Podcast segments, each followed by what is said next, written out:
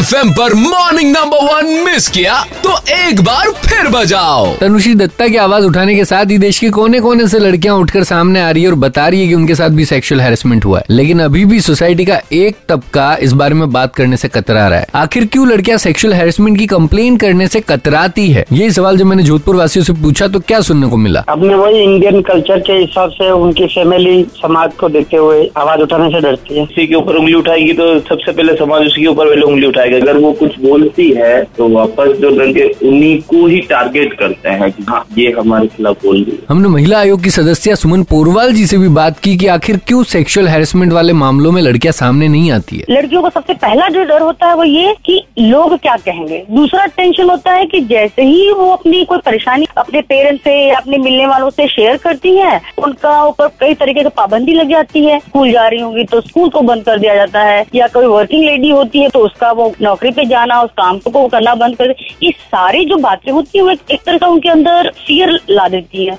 जिसकी वजह से वो कभी भी खुलकर अपने साथ हुए अत्याचार के बारे में बताने से रोक देती है। तो इस डर को कैसे भगाया जा सकता है? पेरेंट्स को चाहिए कि बच्ची को कहे कि बेटा अगर कभी भी आपके साथ कोई परेशानी होती है कोई गलत होता है तुरंत हमें बताए। दूसरा उस बच्ची को भी हमें अवेयर करना पड़ेगा कि कई फोरम है जहाँ अगर वो अपने साथ हुई गलती के बारे में बताती है तो गलत करने वाले व्यक्ति को सजा मिलेगी। जब तक हम सब मिलकर के लड़कियों को नहीं आगे बढ़ाएँगे कि बेटा हम आपके साथ हैं तो कभी भी अपनी बात खुलकर कहेगी नहीं। तो होल थिंग इज़ दैट कि भैया फैमिली को सपोर्ट दिखाना होगा और उसके लिए भी लड़कियों को ही आगे आना होगा। बाकी कैसे और कहाँ लड़कियाँ सेक्सुअल हेरसमेंट की शिकायत दर्ज करवा सकती है इस बारे में कल मॉर्निंग नंबर वन में बात करेंगे। 93.5 रेड एफएम बजाते रहो। Red F M morning number one presented by by SD Paints, a symbol of quality.